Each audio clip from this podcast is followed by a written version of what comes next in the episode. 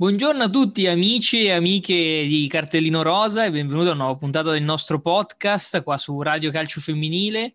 Insieme a me oggi un grande ritorno perché non, non c'è da qualche settimana, ma torna qui con me Alessandra Littamè a farmi compagnia in questa nuova puntata. Ciao Ale.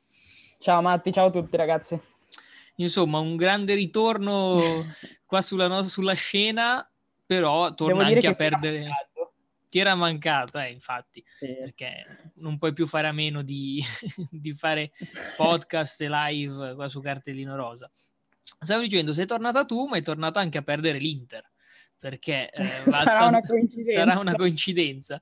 Insomma, eh, perché va al Santa Lucia contro la Florenza, quindi comunque sappiamo bene uno stadio difficilissimo dove giocare, in tanti sono caduti, l'anno scorso ricordiamo Milan e Roma, in particolare il pareggio della Juventus. Juventus. quest'anno è riuscita a vincere solo a fatica le bianconere, stavano per eh, di nuovo essere bloccate dalla squadra di San Gimignano.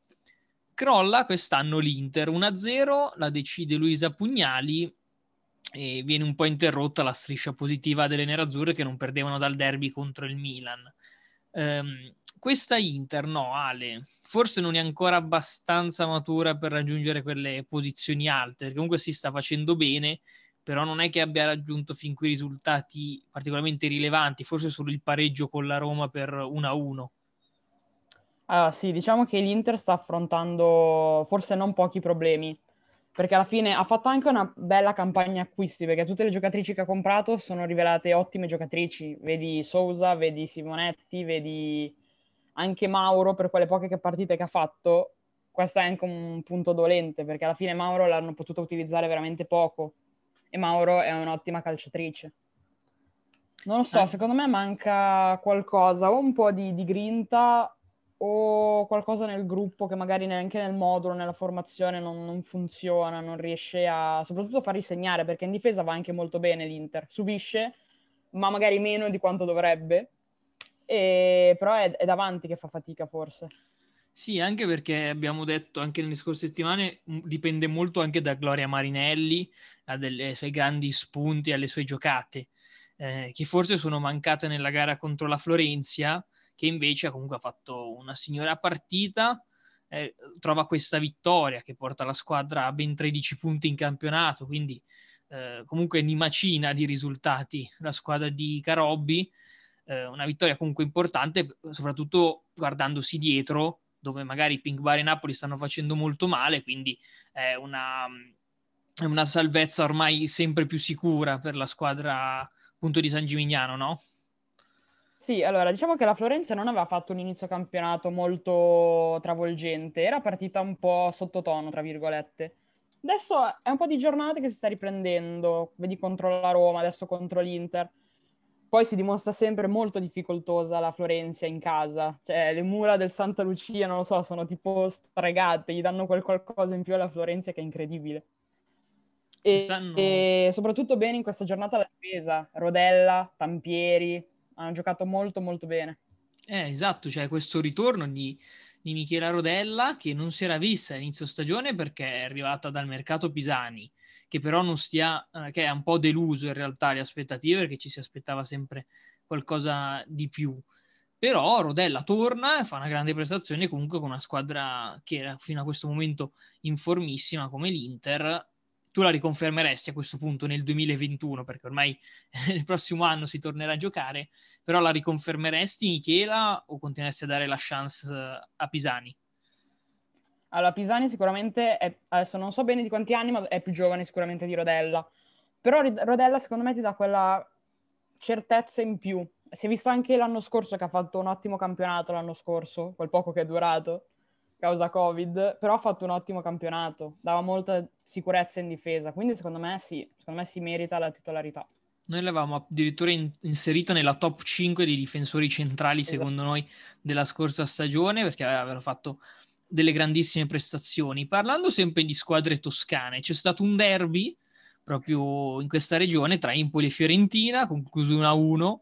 Primo gol in campionato per Abi Kim, eh, io me l'aspettavo un po' che prima o poi giocasse questa ragazza perché l'abbiamo vista davvero poco, nonostante si sia parlato tanto di lei. E poi rientra Lionna che regala il pareggio eh, all'Empoli, pareggio in questo derby importantissimo.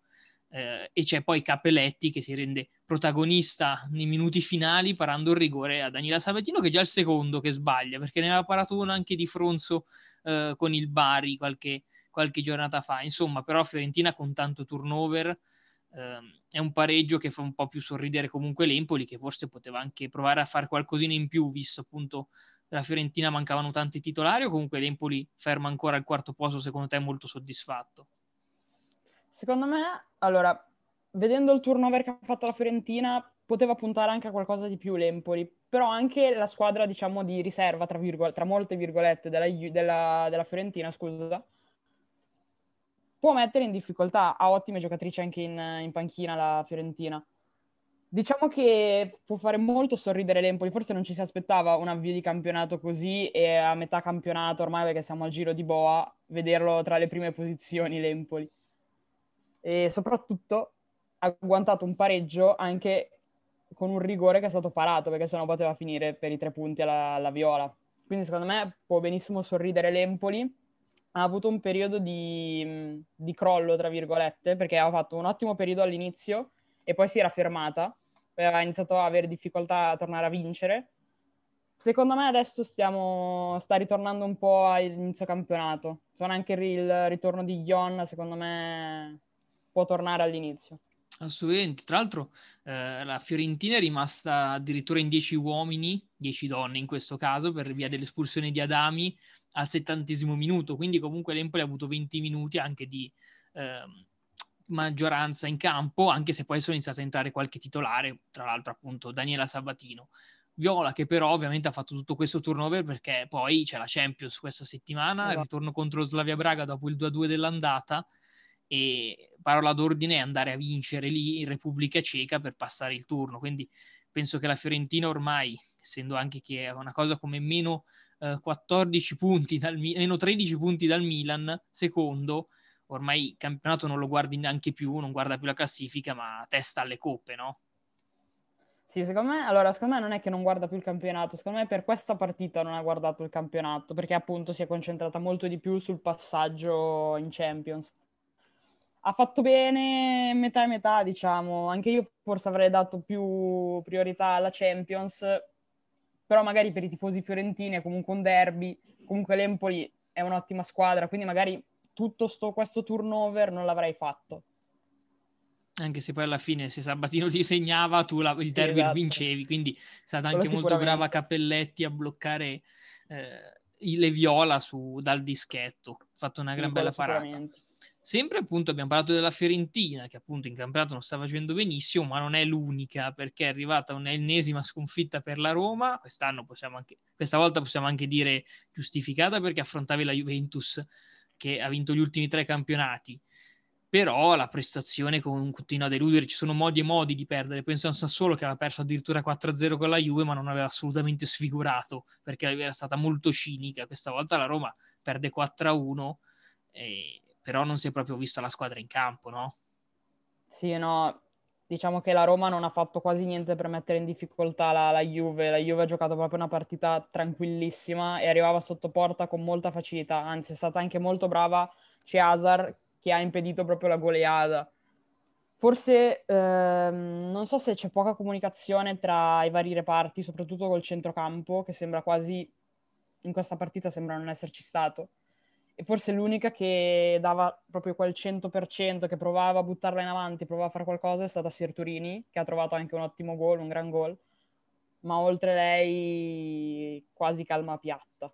Sì, che poi non c'è stata neanche la reazione dopo il gol di Settorini, che era stato quello del 2-1, no? Quindi ha accorciato le distanze, magari ci si poteva immaginare una reazione, poi invece la Juve in scioltezza se l'è portata a casa, doppietta di Girelli, che ha fatto anche un grandissimo bel colpo di testa. Vero. Sembrant, ricordami il quarto marcatore che al momento mi sfugge. Eh, Urtig, torna e Urtig, che, che, continua a segnare anche se, se, aveva sbagliato anche qualche occasione, quindi è la solita sì. giocatrice un po' eh, bipolare. Sì, diciamo che ne sbaglia, ne sbaglia, due, il terzo te lo fa. Esattamente, e, e quei terzi sono sempre comunque molto pesanti, basta esatto. pensare a quelli con il Lione. Eh, Juve che quindi conclude questo 2020 vincendo tutte le partite della prima metà, praticamente metà di campionato, 10 scontri, 10 vittorie, 30 punti in classifica, miglior attacco, ma non la miglior difesa. Comunque questa cosa volevo dirla perché sì, sono prime, ma questa difesa continu- subisce gol, insomma, anche abbastanza spesso. Poi ovviamente eh, la Juventus ha una rosa e una formazione incredibile, riesce a portarsi sempre a casa le partite.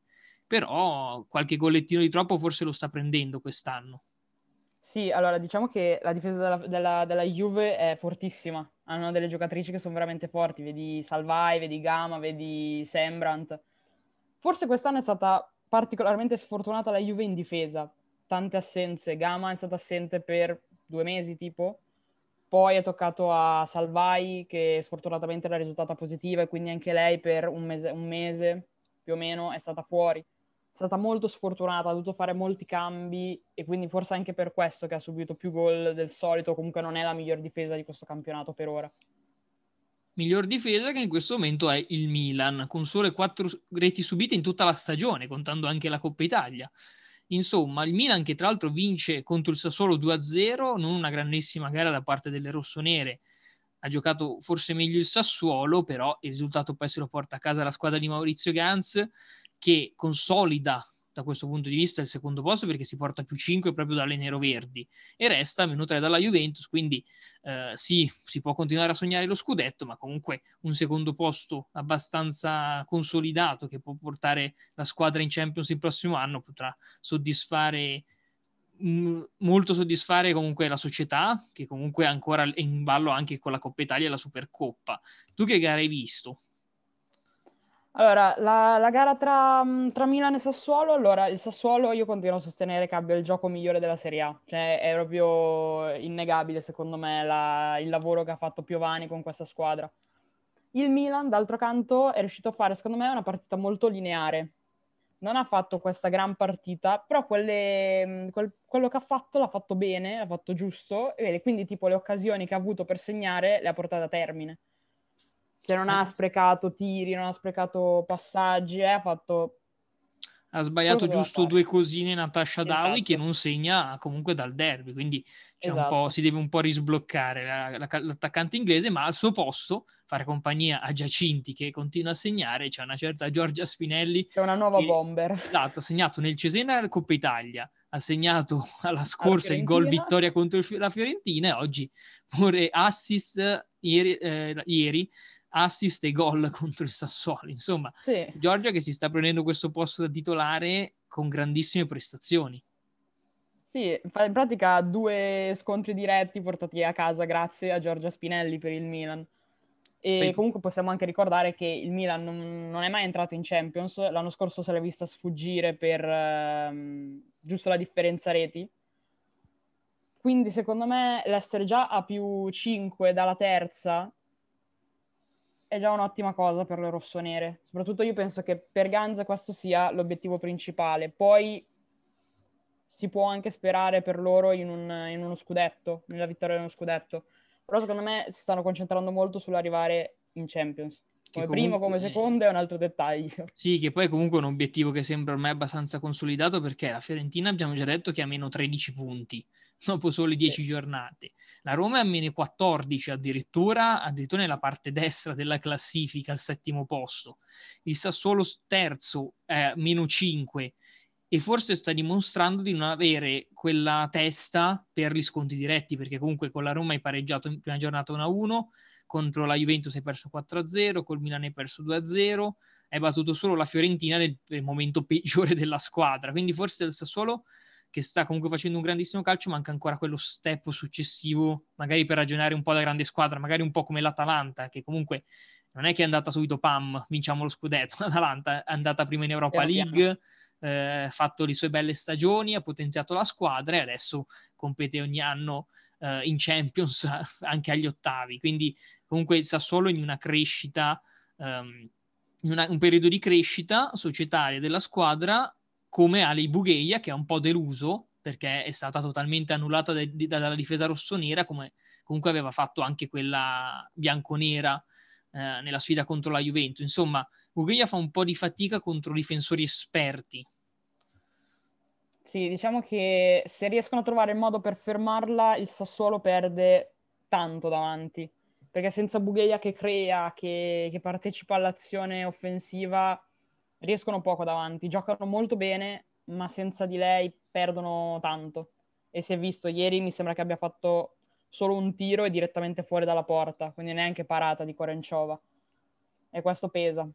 Esatto. Poi è molto tu... giovane, quindi ha ancora tempo per, per, migliorare in queste cose, per migliorare e avere a che fare con difensori esperti. Tra l'altro hai nominato Corenciova, io aggiungo le me perché comunque dobbiamo fare una menzione d'onore alla prestazione dei due portieri, perché sì, Corenciova forse viene più in risalto perché comunque il Milan ha vinto, ma anche grazie a lei che ha fatto grandissime parate, fatto ma parate, anche Lemei ha fatto dei belli interventi, poi c'è Miasci nel Sassuolo che continua a fare benissimo, un po' maledetta, è un po' maledetta Miasci in questi big match. Miasci ha fatto più in attacco, è stata più tempo in attacco che in difesa, cioè in difesa non è neanche pesata la sua assenza, era proprio davanti in attacco sì, sì, a dare supporto, incredibile. È un po' maledetta nei big match perché con la Juve aveva sbagliato quell'occasione praticamente a porta vuota, con il Milan un palo su un calcio di punizione, insomma gli va un po' tutto male. Ma adesso noi lasciamo un po' perdere le zone alte della classifica, che adesso stanno ormai prendendo una piega quasi già scritta. Perché invece sotto, nella lotta salvezza, ci sono stati due scontri diretti a questa giornata e che lotta salvezza. Può succedere davvero di tutto. Partirei magari dalla vittoria del San Marino sul Bari, partita incredibile con il Bari che va in vantaggio con Elval, pareggia Baldini al 44esimo, di nuovo Elval, e poi entra Barbieri, segla prima il gol su punizione con complice un po' l'errore di Miglioia, che poteva fare secondo me meglio, e poi due calci di rigori siglati con grande cinicità. Insomma, grande Raffaella Barbieri, ma male molto la, la difesa del Bari, perché comunque ha causato quei due rigori in maniera davvero ingenua. Questo Bari, Ale, da, cioè, ha fatto solo tre punti alla prima giornata, hai perso un altro sconto diretto, forse messo peggio Napoli, del Napoli perché manca pure il gioco? Allora, il Pink Bari era partito subito con una vittoria, poi c'è stato boh, un disastro, è proprio calata a picco. Adesso sembra che abbia trovato un attimo un modo per ritornare in pista, soprattutto in attacco, perché comunque è riuscito a segnare due gol al Sassuolo, si è portata avanti due volte col San Marino, ma poi in difesa non, non si sa cosa succeda. La difesa adesso Bari. è la peggiore del campionato nonostante esatto. diciamo il San Marino era partito con un deficit di meno 10 ed è cioè, riuscita quindi o è il San Mar- secondo te è il San Marino che ha avuto una grande crescita in difesa o è il Bari che è proprio crollato o tutte e due le cose? Possono essere tutte e due, ma secondo me più sul lato del San Marino, nel senso San Marino, secondo me dopo la batosta della prima giornata ha lavorato non tanto, di più in difesa, piuttosto che magari in attacco nel finalizzare in difesa ha fatto veramente un salto di qualità allucinante il San Marino, forse non ce, lo, non ce lo si aspettava. Cioè dopo la prima giornata pensavi fosse una cosa, una passeggiata segnare a questa squadra, cosa che non si sta dimostrando affatto vera. E forse anche alla Mentre... seconda perché il Milan aveva segnato 5 gol, poi forse la grande reazione contro la Juve quando si è resistito per 70 minuti sullo 0-0 a Vinovo. Vittoria che porta il San Marino a 8 punti, mentre lascia il Bari a 3, quindi è un vantaggio di 5, pu- di 5 posizioni per eh, le Titane in questo momento sul Bari che copre il penultimo posto perché l'ultimo è ancora coperto dal Napoli che ogni giornata raccontiamo le azzurre eh, sulla, sul profondo della classifica perché perde ancora una volta in casa contro l'Elas Verona, quindi pure uno scontro diretto e, che, e, tra l'altro ha portato l'esonero di Mister Marino. Notizia di, di stamattina, adesso c'è Pistolesi pronto a subentrare con anche, Caro, con anche Ardito, scusate, eh, alla finestra nel caso ci fosse qualche problema con Pistolesi. Eh, esonero giusto secondo te, Ale? Sì, cioè non penso ci siano molti giri di parole. Marino ha fatto grandi cose, è riuscito a portare questa squadra di nuovo in Serie A, ma forse non, non era pronto per questa Serie A cioè, eh, il, il calciomercato del, del Napoli è stato molto abbondante e ha comprato anche delle ottime giocatrici. Un solo punto è veramente poco. Quindi esatto. secondo me sì, cioè volendo o non volendo era abbastanza scontata questa fine purtroppo. Che appunto poi abbiamo detto la vittoria del San Marino, arrivata proprio nella stessa giornata. In questo momento il Napoli è a sette lunghezze dalla salvezza, che sono tante. non è poco. Con uh, tre sconti diretti nel ritorno, che sì, se li vinci tutti, uh, se, poi magari riesci a salvarti, però anche gli altri poi devono crollare. Quindi in esatto. questo momento il Napoli purtroppo non è padrone di se stesso, perché dipende molto anche dai eh, risultati delle altre squadre che stanno facendo molto bene, come il Verona che eh, diciamolo ha vinto a Napoli, perché è vero c'è Napoli sconfitto, ma c'è anche il Verona che ha vinto e bisogna fargli i complimenti, doppietta di Asia Bragonzi, la Golden, la Girl, Golden Girl, la Golden Girl in prestito dalla Juventus che regala altri tre punti a Verona che salgono a 10, quelli totali, quindi più 7 dalla zona di retrocessione per eh, la squadra giallo-blu più 9 proprio dal Napoli uscito sconfitto questa domenica. È una vittoria che dà un forte segnale su come su chi alla fine lotterà per la salvezza davvero, perché il Verona in questo momento è messo davvero bene. Sì, allora il Verona anche lui era mm, molto alla ricerca di punti. Mancavano da un po' questi punti e questa vittoria serviva alle veronesi come l'acqua, veramente ha trovato una doppietta Asia Bragonzi, la Golden Girl del 2020, e serviva questa vittoria al Verona, serviva molto meno al Napoli ovviamente, ma è andata così e soprattutto anche per il periodo che ha vissuto il Verona, è stata forse la squadra più colpita insieme al Napoli proprio da, dai casi di positività ne hanno alcuni che sono appena rientrate, per esempio Irene Santi non ha fatto molti allenamenti ancora, anche Oliva non ha fatto molti allenamenti, stanno tutte rientrando in questo periodo. Quindi questa vittoria secondo me gli serviva molto a, alla squadra proprio, cioè proprio come gruppo. Comunque il Verona, proprio a differenza del Napoli, è riuscito anche a reagire forse meglio a questa situazione, perché comunque hai avuto anche di mezzo gli scontri con l'Empoli, con il San Marino, sì. eh, insomma partite abbastanza comunque complicate, poi sei riuscito a portarti a casa qualche punticino, quindi per esempio con il San Marino dove hai fatto uno 0-0, addirittura forse in, eh, se fossero entrate qualche, qualche pallone avrebbe potuto anche vincere, quindi Verona che sta dimostrando comunque di essere davvero un bel gruppo giovane, ma ha deciso a raggiungere gli obiettivi a differenza magari di un Napoli che forse manca un po' di appartenenza alla maglia, Ale, perché comunque sono tante straniere.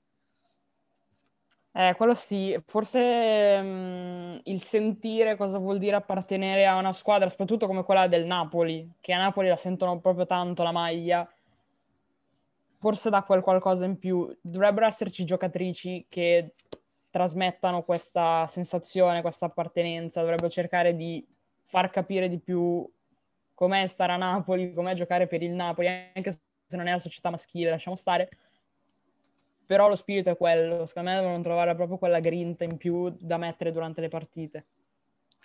E guarda, adesso io riassumo un attimo la giornata che ha visto appunto la Florenza battere di misura l'Inter 1-0, l'Empoli, la Fiorentina pareggiare il derby toscano 1-1, la Juventus travolgere la Roma 4-1, vittoria importantissima del Milan su Sassuolo per 2-0, poi gli scontri di salvezza con il San Marino che batte 4-2 l'Empoli e il Napoli che crolla col Verona in casa 2-1 come appunto abbiamo cui abbiamo appena parlato.